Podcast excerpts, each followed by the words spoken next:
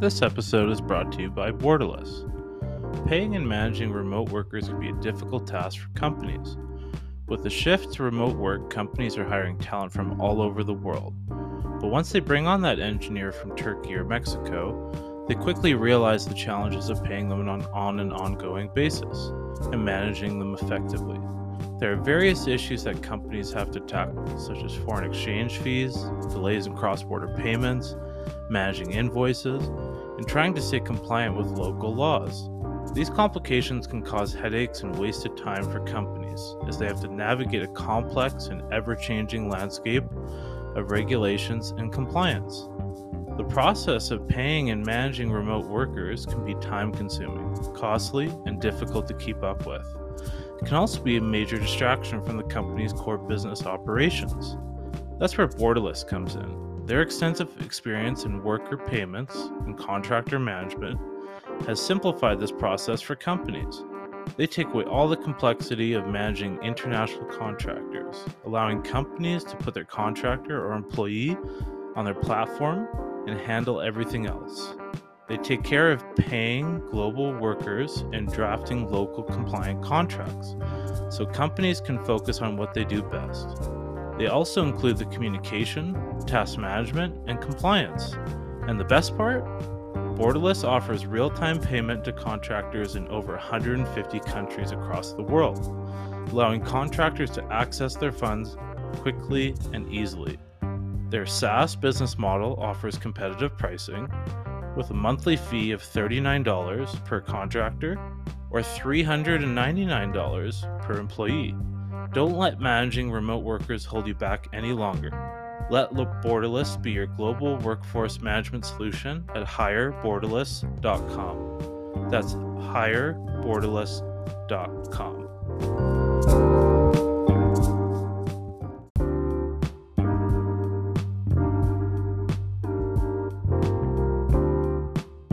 Hello, and welcome everyone. I am Evan McCann, and this is The Hard Part. This show is a deep dive into the strategies, founding stories, and behind-the-scenes insights from Canada's top founders, investors, and leaders.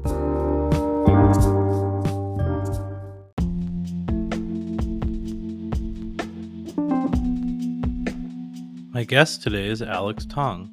Alex is a principal at Information Venture Partners.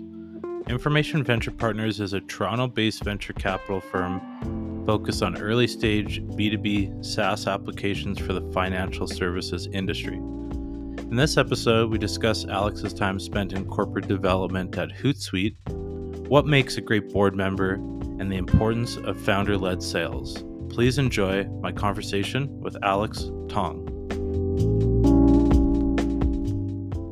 Alex, I'd really like to start with your time at, at Simon Fraser University, S F U in particular. You're at B D School of Business. Why did you choose to do a business degree? Yeah, great question. It kind of fell on me accidentally, to be honest with you.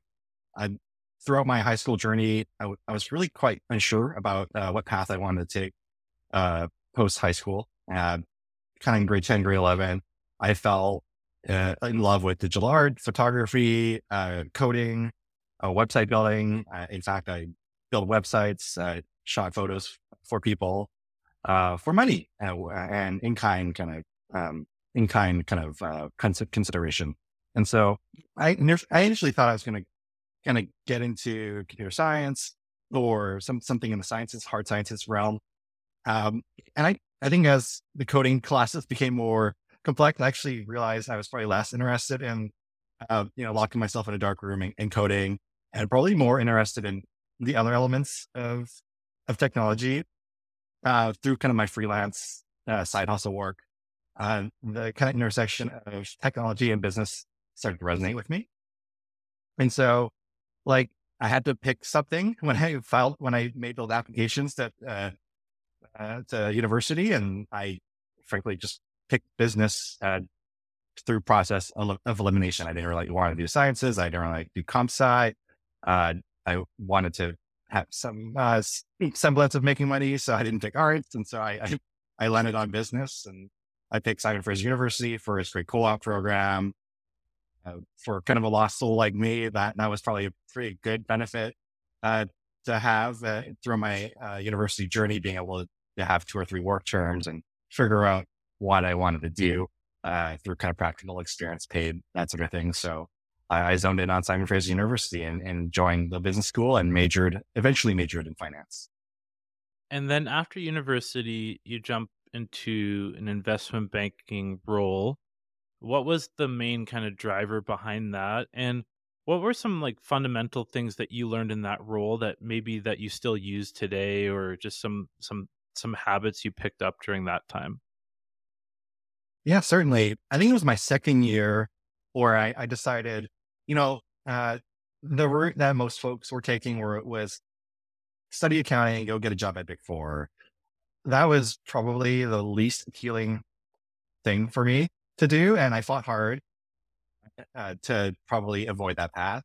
Uh, I still studied accounting, but I wanted to do finance. I, I was very interested in investing, uh, public stocks, obviously, just given kind of what exposure I had to the market then. Um, and certainly wanted to double down on that. Uh, found that investment banking was the most optimal route to gain the greatest amount of skills oh, in finance and corporate finance in such a compressed time period. Uh, and so I was really up for that challenge and journey to, to pursue investment banking. And I did that for two years. It was a grind. It was eighty to a hundred hour weeks. Uh, but I would do it all over again if I had to. Uh, from a skill set perspective, the things I picked up and, and still use today are really a lot of soft skills, like hard work, sense of urgency, uh, teamwork, uh, that sort of stuff. Uh, and certainly my network. It's kind of uh, like folks that I've been able to build relationships with, from my peer group to folks much more senior to me. I think all are, all are, all still resonate um, and kind of come into handy today. So a, a lot of soft skills, but obviously some of the hard skills too. Um, I, I pick up uh, from a logic perspective and financial thinking perspective, uh, but of course applied at a very different level to my business today, which is venture capital. And so you make a jump after investment banking. You know, maybe usually the stereotypical route is to go into private equity or hedge funds, but you jo- join Hootsuite. And on the corporate development side, what really spurred that? Like, why did you want to jump into tech? Like, what was Hootsuite like at the time when you joined? And and what interested you about the corporate development side? Yeah, so I think year two of my stint in investment banking, you kind of have to decide whether or not you want to be, uh, go through the investment banking uh, uh, hamster wheel, or kind of move into private equity or recruit for a more, a more traditional role like the ones you've mentioned. Uh, I, unsurprisingly, as you've kind of probably heard, I chose neither. I wanted to kind of rekindle my interest in technology, the one I was scratching when I was a teenager and kind of heading into the university path.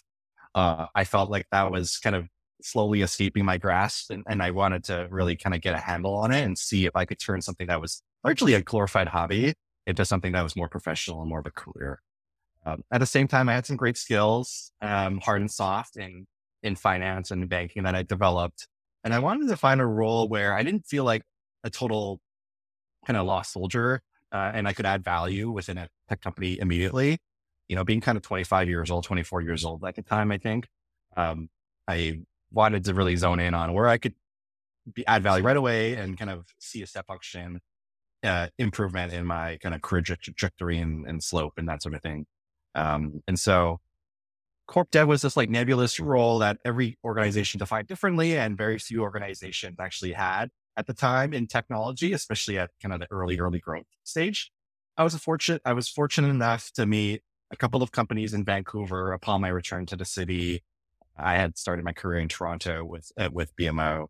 And, and, you know, a couple, and one of those companies was Hootsuite, and they were actually looking for someone, not right away, but over time, as I got to know the business and got, got to know my future boss, um, that they had a need for someone like me who had some of that hard, the hard and soft skills of corporate finance, but wanted to obviously take that, distill that, water it down a little bit, so to speak, and focus on early stage technology companies and building relationships, um, with early stage companies and building relationships with, uh, Uh, product product leaders, tech leaders, and sales marketing leaders internally within our company, and, and help um, drive growth, um, strategic growth for that business. And that for corporate development, that largely meant kind of inorganic growth uh, and part- strategic partnerships and fundraising. And so that was a really interesting role that I frankly was lucky uh, kind of uh, be fortunate enough to join. And I joined there as the first uh, team hire in twenty thirteen.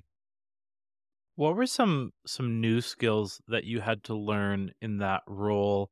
And, you know, like obviously there are some similarities between like a corporate finance role and a corporate development role, but what were some new things that you learned that got you really excited and maybe have been helpful to you now as a venture investor? Yeah. So, you know, beyond, you know, the Hootsuite is a S M B and enterprise software platform to help uh, individuals and businesses manage their social media presence, from communications to support to sales.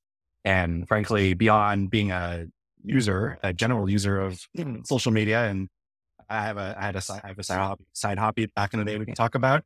I obviously didn't know much about the world of SaaS, didn't know much, much, and much less the world of social media technology.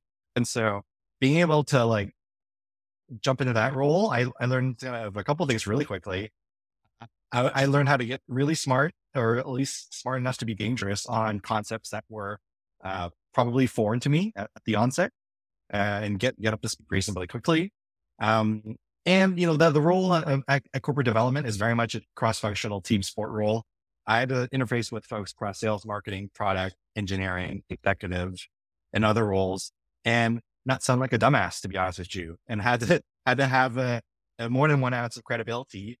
Because if we were tasked to help uh, to be a business partner and help our teams kind of collaborate to, uh, with, with, with each other and help collaborate with our team to find the best opportunities to step function, increase our growth without offending the uh, business units in our company, because that might mean uh, not being able to make that hire that they were thinking about making that hire in, in the roadmap, because we could just buy a company to do that sort of thing. So it's like really people management, uh, not uh, being delicate with that, but also just driving business success and being pragmatic about, well, what really makes uh, the most value uh, from a creation standpoint in in in, uh, in our in startup business. So I learned a lot of those skills.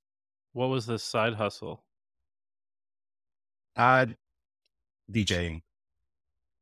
I was a D J, and I I I like many other uh, starving, struggling D Js. Uh, Yeah, you had to use social media to make a, to announce the world and broadcast your your presence and obviously promote your music. And so I was actually using Hootsuite as an individual user, post my links on SoundCloud to, you know, promote uh, any and uh, upcoming shows, that that sort of thing. And what was your show name? I forget, to be honest with you. It's been uh, it's been so many years. I have a two-year-old now, so I, I'm I'm banished from from using the turntables these days. Um, um, but I actually, I actually don't remember. I think it was Future Mixtape or or something. That's cool. Um, and then so so you've kind of gone maybe more, you know, let's not call it like traditional route, but you kind of gone investment banking. You've done some corp dev at Hootsuite. And then what happens then? Are you looking for other opportunities? How do you join? How do you get into the, the the venture space? Had you heard about Information Venture Partners? Did you know some of the team there? How did that kind of relationship start? Right. So I'm in Vancouver at Hootsuite. Um, I, I, I was there. For, I was at Hootsuite since twenty thirteen. I left in twenty sixteen. But leading up to that, I think we grew to about a thousand employees, and um, and uh, many, many millions of A R R, let's just put it that way. And it became a much different company than the company that I was uh, more keen on kind of being in. Uh, I kind of lost, you know, frankly, lost some of that early stage magic that, that appealed to me when I joined the business in twenty thirteen. Um, you know, there's growing pains, much, you know, much like there's growing pains with any other fast growing company, growing kind of, so, you know, multiple X in revenue and employee count over a very short period of time. And so I really thought, I did some introspection and I, and I thought to myself, boy, I actually really feel like I can add much more value at an early stage business.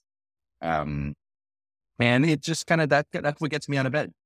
Um, you know, at the same time, I didn't actually think about venture capital too much. I, I just thought about my next leg, uh, uh, as a as a holistic kind of next uh, as a holistic um, thought exercise. And I, I thought about maybe I join an early stage business or start my own business. Um, and in venture capital, I kind of started to get to know uh, more of through uh, friends and friends of friends who are in the business and who kind of uh, acclimated me on the industry. And I kind of, the, the eyes lit up and I got really intrigued, and something I didn't really think about what would be a viable career. Now, remember, I'm in Vancouver. There are very few venture capital firms in Vancouver now, and there sure as heck was very few back then. And so that didn't seem like a viable career opportunity in Vancouver, let alone Canada. And so I was, you know, becoming more and more intrigued. I saw the success of Hootsuite being kind of this, at the time, a, you know, a, an early growth Canadian darling, one of few in Canada that was able to attract U S venture dollars as well as some Canadian venture dollars. And, you know, I kind of was really looking to see if I could take the intersection of investing with early stage uh, technology and I, and venture capital felt like this really interesting nexus of the two, where I could probably flex my uh, investing muscles or, or, or hone that investing muscle at the same time, scratch my itch and kind of being kind of still involved at the early stage, but working with many founders, uh, different business models, um, different personality types, uh, different challenges, different opportunities. And that starts to really appeal to me. And then lastly, I'm a proud Canadian. And I, I thought to myself, well, why, why do I have to sell out to the U S? Why do, why, why should I have to move to the U S to start a career in venture? And, um, you know, I, the Information Venture Part, Partners opportunity, I just kind of honestly discovered online. It's, it's very benign answer, but I found their LinkedIn posts and uh, I saw the two partners and founders there just started this firm very recently. I, there were a few mutual connections, so I, I knew I could diligence them. And uh, as I discovered and got to know the, the firm, I, they were kind of uh, one of a few G Ps that had this amazing track record of experience. Uh, they were, a, they were, a, uh, they were G Ps of a corporate V C arm here in Canada, now looking to hang up their own shingle.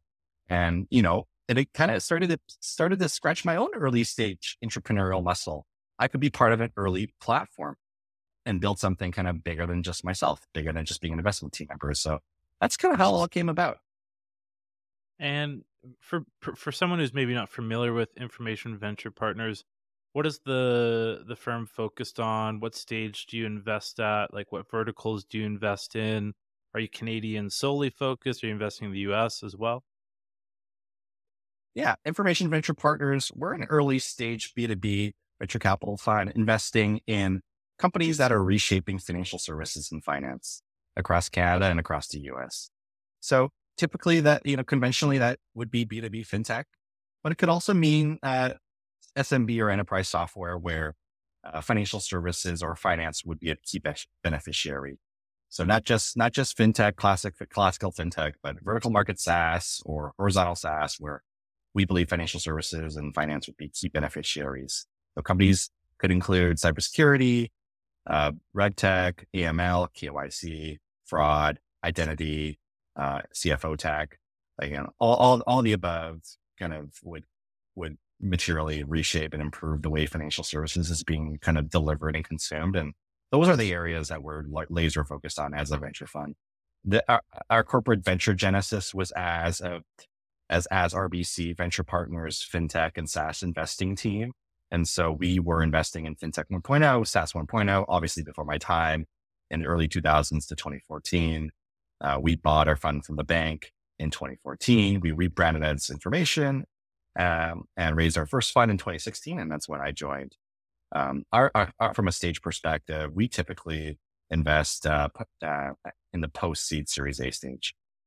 So for the last few years at at Information V P, what what are some things that you've really learned that's made you a better investor? Like, you had like this great underlying skill set from your corporate finance, investment banking days. You had some corporate development at a fast-growing tech company.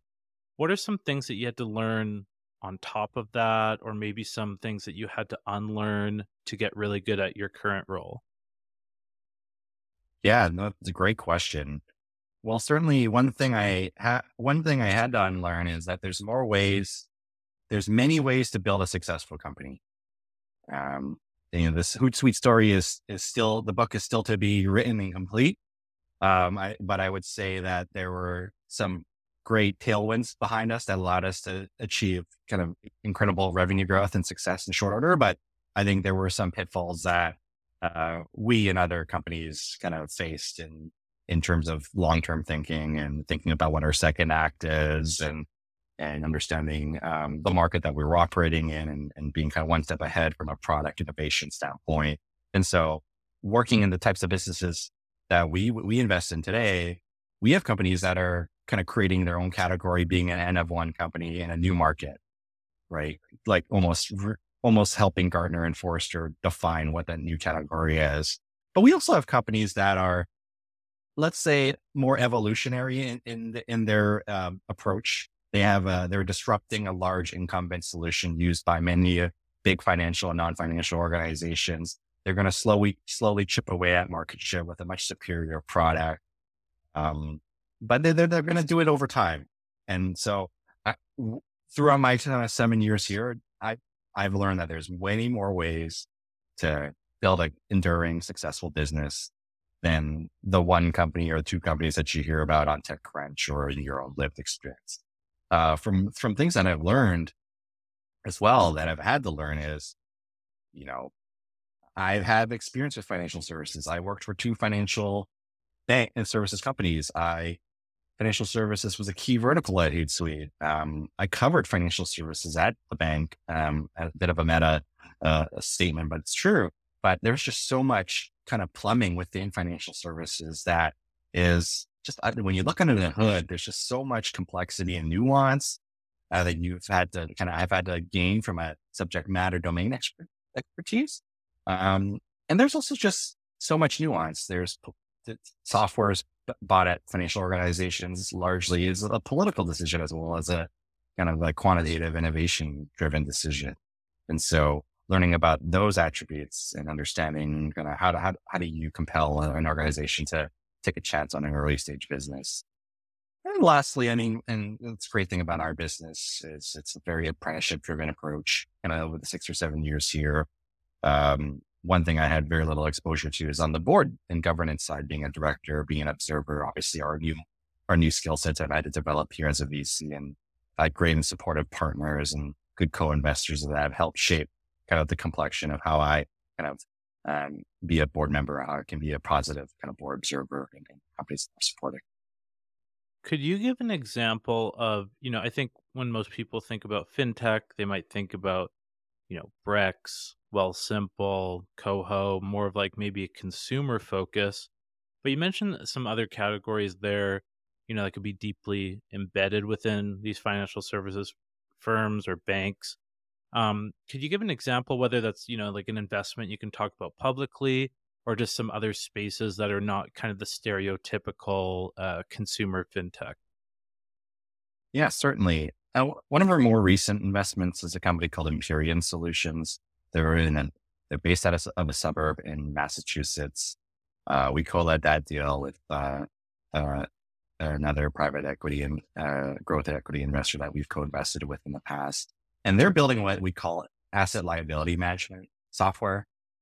Every bank, every credit union um, needs to have capabilities to better manage and optimize for uh, the assets and liabilities on their balance sheet. Frankly, on deposits, how do you optimize uh, the, your, your, your, your deposit mix, your, your asset mix for, you know, capital ratio planning, for, for treasury management, for financial planning and all sorts of other purposes like that. Um, and that's, that's a table stakes. That's a must have. Yet the two companies we were disrupting, or the two or three companies we were disrupting in this category, have been around for several decades, to be honest with you. And so we're going up against giants. It's, it's a product that we're chipping away at market share. Um, sh- um, I wouldn't say slowly, but more methodically. Um, and it's, it's a market that we're starting to win in because the incumbents are the, the, the our customers and prospects are realize that the twenty, thirty year old solutions are less nimble, less flexible, Um, and less desirable from a usability standpoint in today's age of software. And, and frankly, to be honest with you, with the news surrounding Silicon Valley Bank and First Republic, that people are, people's, people have a heightened uh, uh, attention now back to asset liability management. And, you know, folks are starting to re relook at their processes and relook at technologies and tools that they're using for running, running their bank. And, you know, I think Empyrean is going to be well positioned to uh, capture some of that market share from a tailwind perspective. Investing in your space, like Information Venture Partners definitely focused on some verticals, some key areas.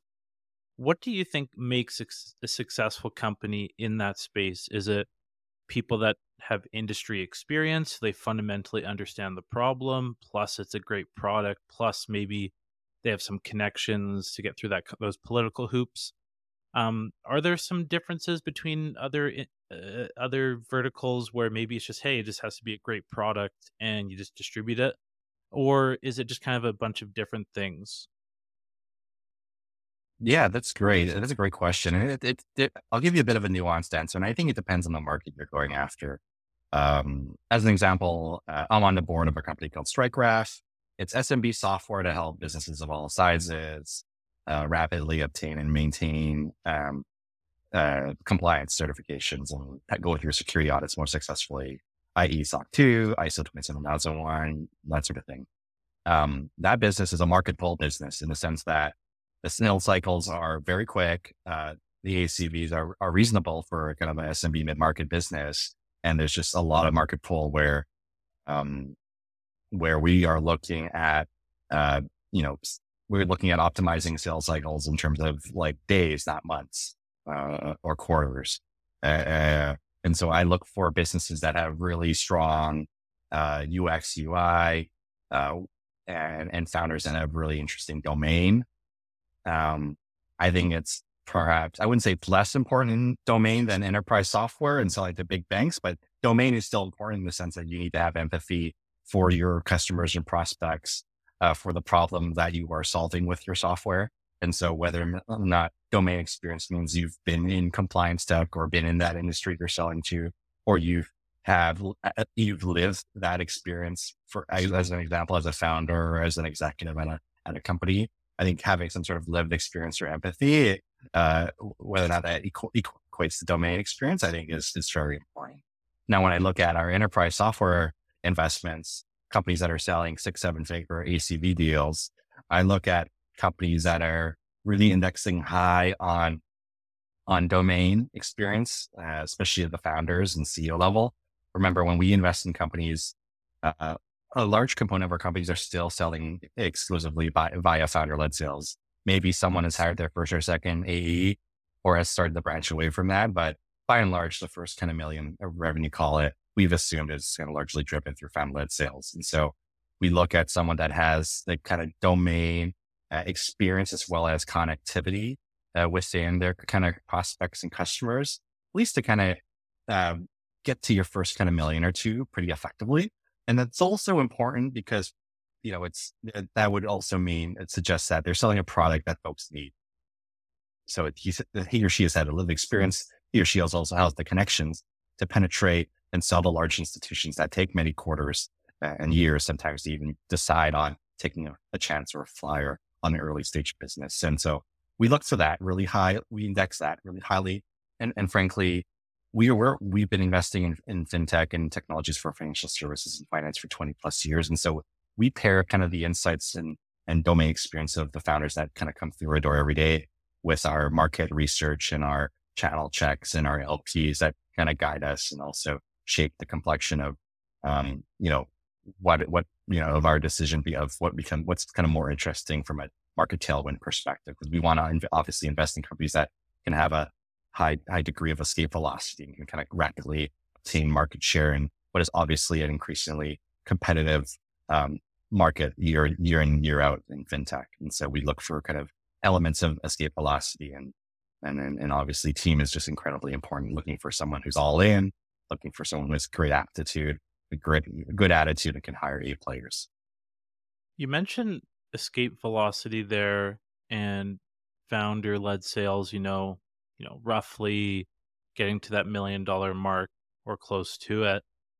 How do you, how do you determine, whether it's just you individually or as the team more broadly, how do you, what things do you look for that equal escape velocity? So it's like, you've gone to a million dollars in revenue, which is fantastic. It's amazing. But how does that become a hundred million? So like, what are some little things that you're looking for there that give you a sign that, hey, like this is a possibility?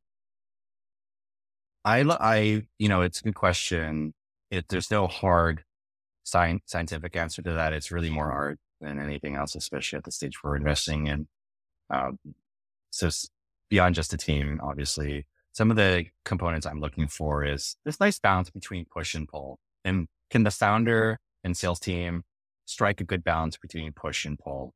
I, in every market, I want to see enough pull such that there's a good tailwind or tailwinds behind the market that allows companies like the ones that I'm evaluating or investing in, but, but frankly, others to have a higher probability of success because the market is, the market is driving to the man and they're being pulled in the direction that would that allow for an increased prob- probability of closed won deals uh, for the product that they're serving. And so um, having that is kind of really important because it's as smart as you, as a founder you are, and as talented as you, as you can be selling, if you're in a market that's just devastatingly slow growth, um, lots of friction, you know, there's probably better uses of and better and higher uses of your time and our capital. Uh, and so we look for a good, good kind of dynamic between pull, but frankly, because, you know, selling into the financial industry, um, is, is a tougher industry to sell into as an example versus selling to a startup. Uh, we look for founders that have a strong kind of uh, aptitude and ad- attitude and their teams that have strong aptitude and attitude to push and be able to kind of get that large, get that deal across the finish line, drive that higher A C V, figure out and, and, and challenge our prospects and customers in what they want from a, to see from a product and, and kind of the output of that being hopefully a much more innovative um, sales motion, but really a much more innovative product that can be light years ahead of, you know, the market. And so looking for folks to push the boundaries a bit, push their prospect, push their customers and, and understanding what they want and what they would want in the future and, and delivering a product that's kind of much more compelling in the status quo and from, and from comparables today. What do you see as some common mistakes since you are in the B two B space, invest investment wise? What do you see as some common mistakes that, you know, whether it's founders or the founding team or the company more broadly, what, what are some common mistakes for the sales process?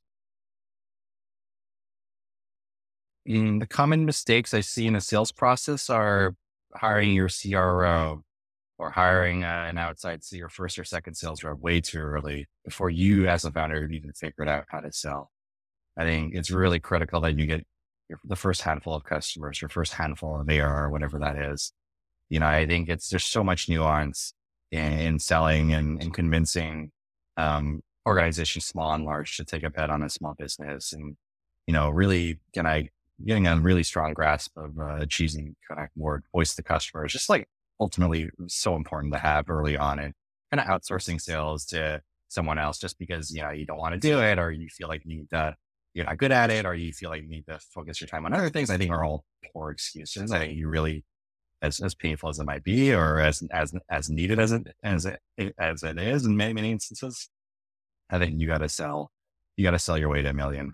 Uh, yourself, at least, uh, at least a million yourself, or largely yourself, uh, with some support, obviously, maybe from an advisory consulting uh, standpoint or teammate standpoint, but probably not outsourcing it to your first hire, like your first C R O even. Great advice. Uh, can you talk a little bit about that kind of post-investment? Like you, you talked about, you know, that kind of board director, board observer, like building up that skill set. What have you learned over your time Uh, at Information B P about being a great board member? Yeah, good question. And I'll kind of get tell, uh, the way I learned about it is honestly learning through my partners. I think venture is a team sport. I firmly believe that. And, you know, joining the right team of G Ps is really an important input in, in determining how successful you are as a, as a board member, as an investor, Um, as you kind of grow in seniority and experience. And so I was able and fortunate enough to sit on a number of boards as an observer for um, um, our uh, our G Ps, and I and I've been able to learn and develop my own style based on the stylistic attributes that I've seen um, work uh, out well uh, for each of my G Ps, who I think are probably pretty different people, have really strong, you know, foundational overlap in core values and and ethos, but I think operate and a bit differently from a governance level, um, have great kind of d- complementary value adds from a governance level, from a strategic level, and and frankly attracts different types of founders, uh, each of them differently. And so I've been able to kind of see how the kind of take the best of the two worlds, so to speak, my two partners, and and figure out what my own style is through that period of time, and and then I didn't kind of find what my own style is, and and what tech founders I really really enjoy working with, um, and start to develop my own kind of um, board director rhythm, as I've been able to serve on a number of boards now today. Um, and so, yeah, there's no magic kind of no magic formula, but just being able to learn through apprenticeship, develop my own style. And, and frankly, my style is um, be as supportive of a board member as possible. We only make a handful of investments each per fund. And so each investment we make, we do it with a high degree of conviction. We're not a spray and pray um, investment firm. We go in with high conviction, particularly at the early stage, typically lead, typically take a board seat. And we hope to be the most highly engaged board member and, and investor on the cap table for the companies we support. And, you know, being highly engaged and supportive doesn't mean being in your grill, in your face, and in the cookie jar uh, twenty-four seven. Uh, it's really just taking the engagement model and, and fine-tuning it for the founders that we meet. Some folks may not actually need it or want that type of engagement um, to that degree. And some may actually need it or want it, especially in spurts, especially in sp- specific moments in the company's journey. And so we want to make sure we give ourselves enough bandwidth to step in and be helpful, be a good sounding board, uh, help them with uh, coaching, them with connections, um, and, and not just capital. Might be an over-discussed topic, you know, whether you're on social media or just in the news with A I now.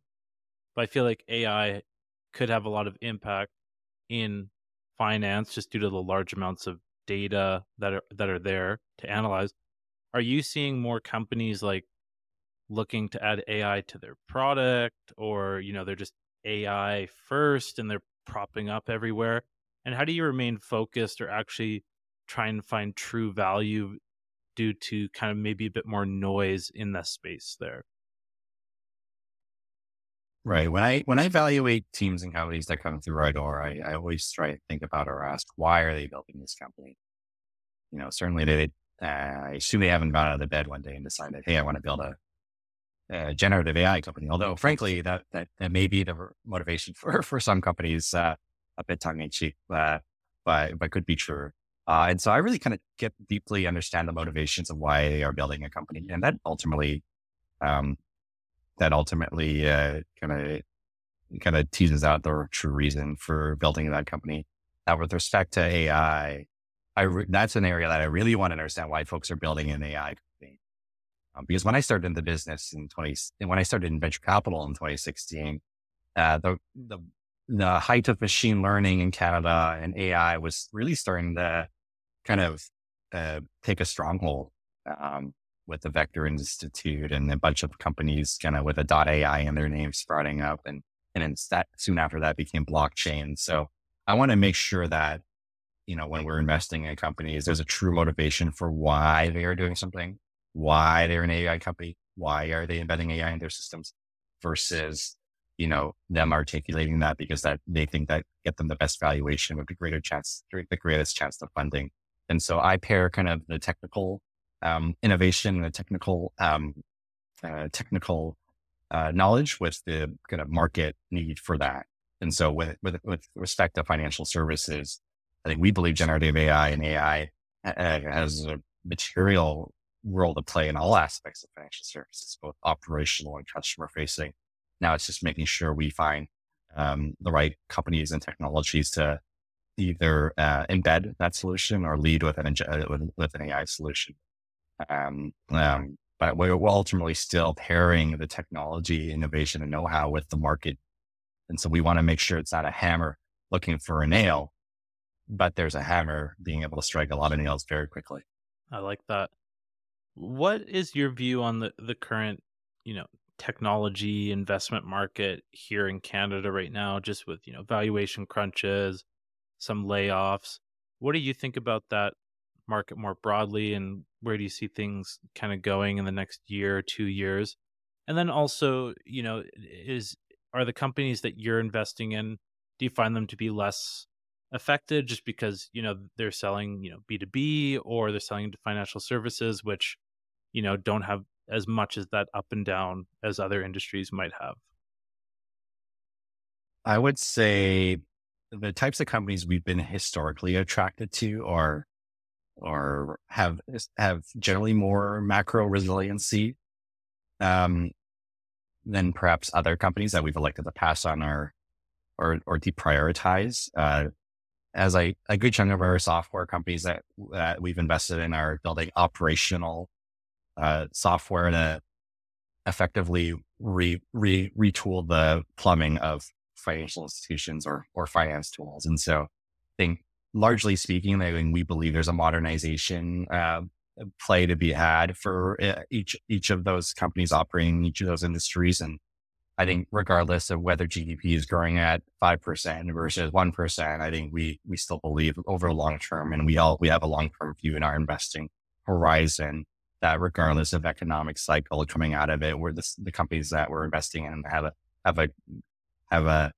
have a you know have a good kind of market that they're playing in, and can, can reasonably be a large business kind of coming out of the, coming out of our investment hold, hold period. So I think that's kind of how we, uh, that's how we think about things at a high level. What, what are some of your opinions or views on just like the broader Canadian market currently? Like, where do you see things going in the next year or two? Um, obviously there has been a lot of valuation crunches and, and some layoffs, but, um, what are some optimistic signs or things that you, you see coming up? So that we've had a, obviously lead up until twenty twenty-one, the market was very frothy. Capital was flowing aplenty. And, and I thought, I think, I thought it was great. It was a great moment for Canadian tech because capital was borderless. Uh, many entrepreneurs felt compelled during that vintage era Uh, to start companies and, and and attempt innovations. Of course, some of those innovations were probably more experimental in hindsight, and you know there may be some of those companies are having trouble raising money or about to shut down or sell uh, to to another business, et cetera, or find a home.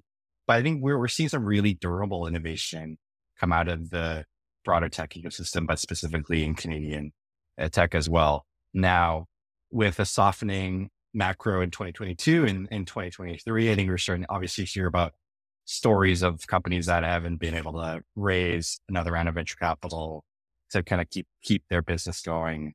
And so what I, what I fear is that the venture ecosystem in Canada and the U S um, uh, does not support the ecosystem as, as, as much as they, they have in the last few years. Uh, what I'm optimistic about is I strongly believe that won't be the case, because the companies that, the, the employees and the founders that have built their business in Canada over the last fifteen years and in our bull market have res- basically obtained a supercharged M B A in, in technology that they probably wouldn't have able been able to get in any prior era in, in Canadian tech, in, in the history of Canadian technology, just with the amount of capital, the amount of talent, both from traditional and tech industries, trying to build a company in tech, um, and just the number of investment um, and and dollars in, into Canadian tech. I think, of course, there's going to be some failures, but that's just the name of the game with respect to venture-backed innovation and tech innovation. What I'm really hopeful of is seeing the next generation of founders, maybe the twenty twenty-three, twenty twenty-four, twenty twenty-five cohort of companies, just being started by some killer founders that have cut their teeth inside Canadian tech, that have had some great successes, but frankly, some probably shitty challenges. And I think that's actually a good thing that, that founders that are building businesses in the next few years have had some battle scars and had some scar tissue and had some challenges, but they've also seen it. They've also had their bite of the apple. They've also seen what success is like or could look like. And I think we'll be more driven than ever before, not to mess things up in, if in, in, in the event that they, they joined the company previously or founded a company that went through some hard times. And we'll, I think, have a greater chance of succeed, success. I think that's going to, that's just going to be so good for the venture ecosystem and for Canadian tech. And I'm really thrilled as a venture investor to back that next generation of founders who won't be afraid to start a business and won't be afraid to start a business in a, in a hard area, such as selling to financial services or selling enterprise, um, because they know the capital is there. They know failure is not a negative, and, and they know that they're smart people. They, they can live the fun man of the day, and they can do something else, and there's risk capital available. So I'm very excited about the next several years of Canadian tech, uh, not, not just the one next one or two, because I think there's the founders who are going to come through our door. It's just, just gonna, they're just going to be like, you know, just so much, have so much more experience. It's going to be great. That's a great way to look at it. And I completely agree on all fronts there. I'd love to jump into the quick fire round and would love to know what your favorite book is. And if you're not a book person, just kind of any other content that you consume. Yes. Uh, I'm reading a book. I'm typically listening to an ebook called The Power Law right now. It's just an incredible book about the history of the venture e- ecosystem. Uh, so largely kind of Silicon Valley and East Coast U S based.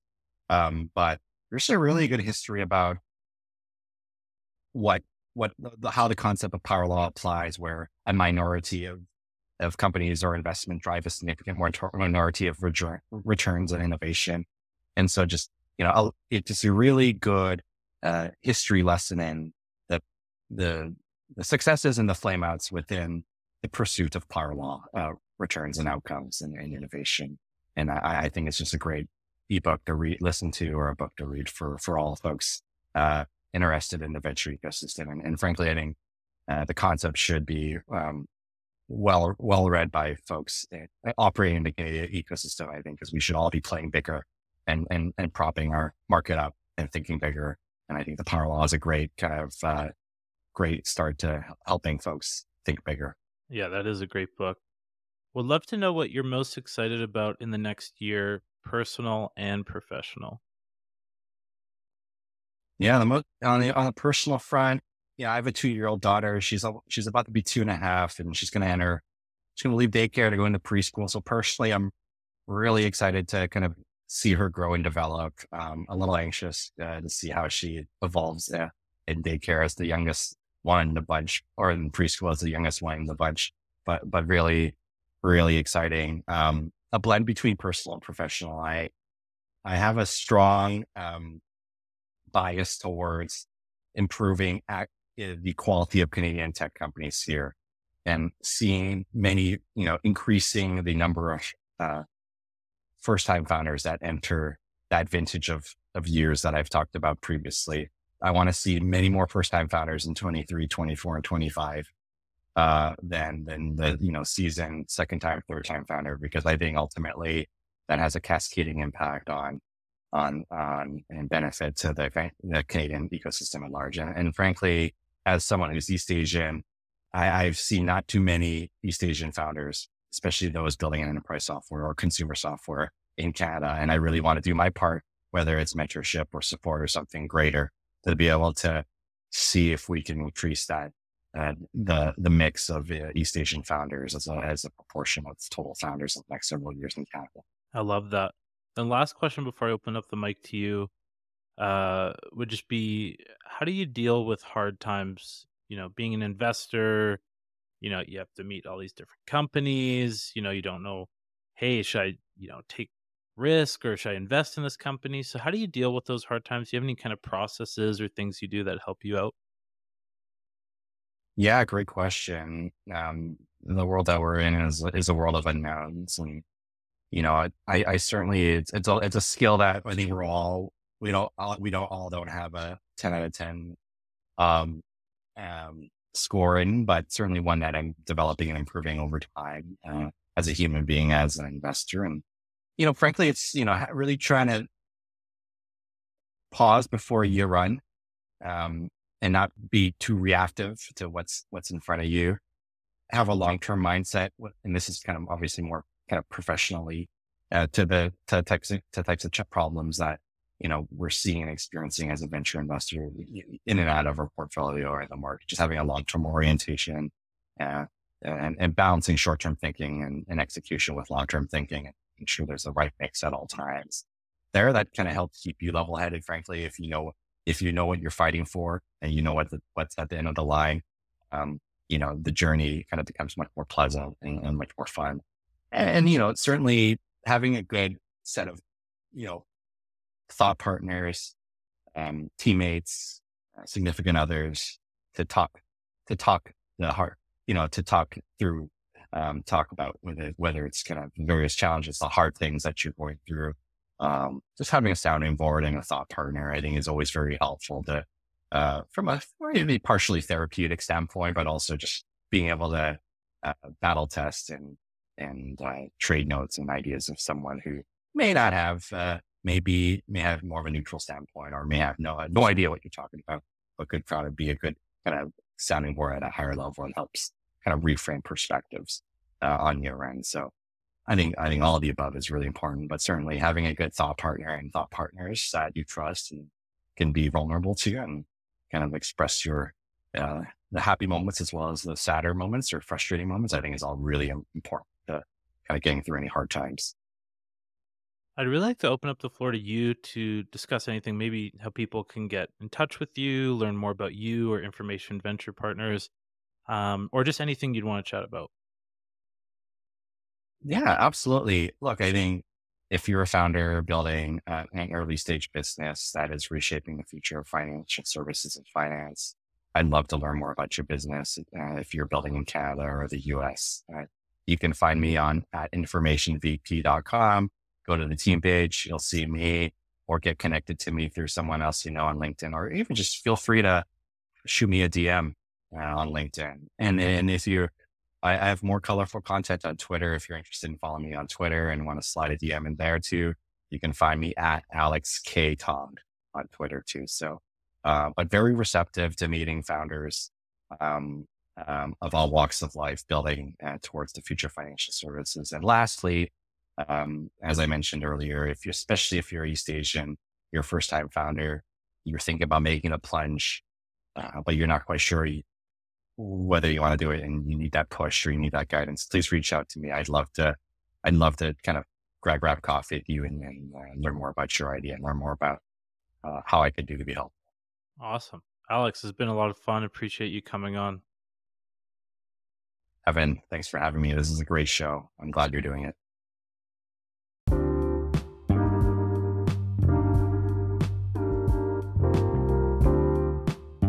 If you enjoyed this episode, feel free to subscribe, share with friends, and reach out with guest suggestions. Make sure to follow me on Twitter, LinkedIn, and subscribe to our newsletter on Substack to keep up to date.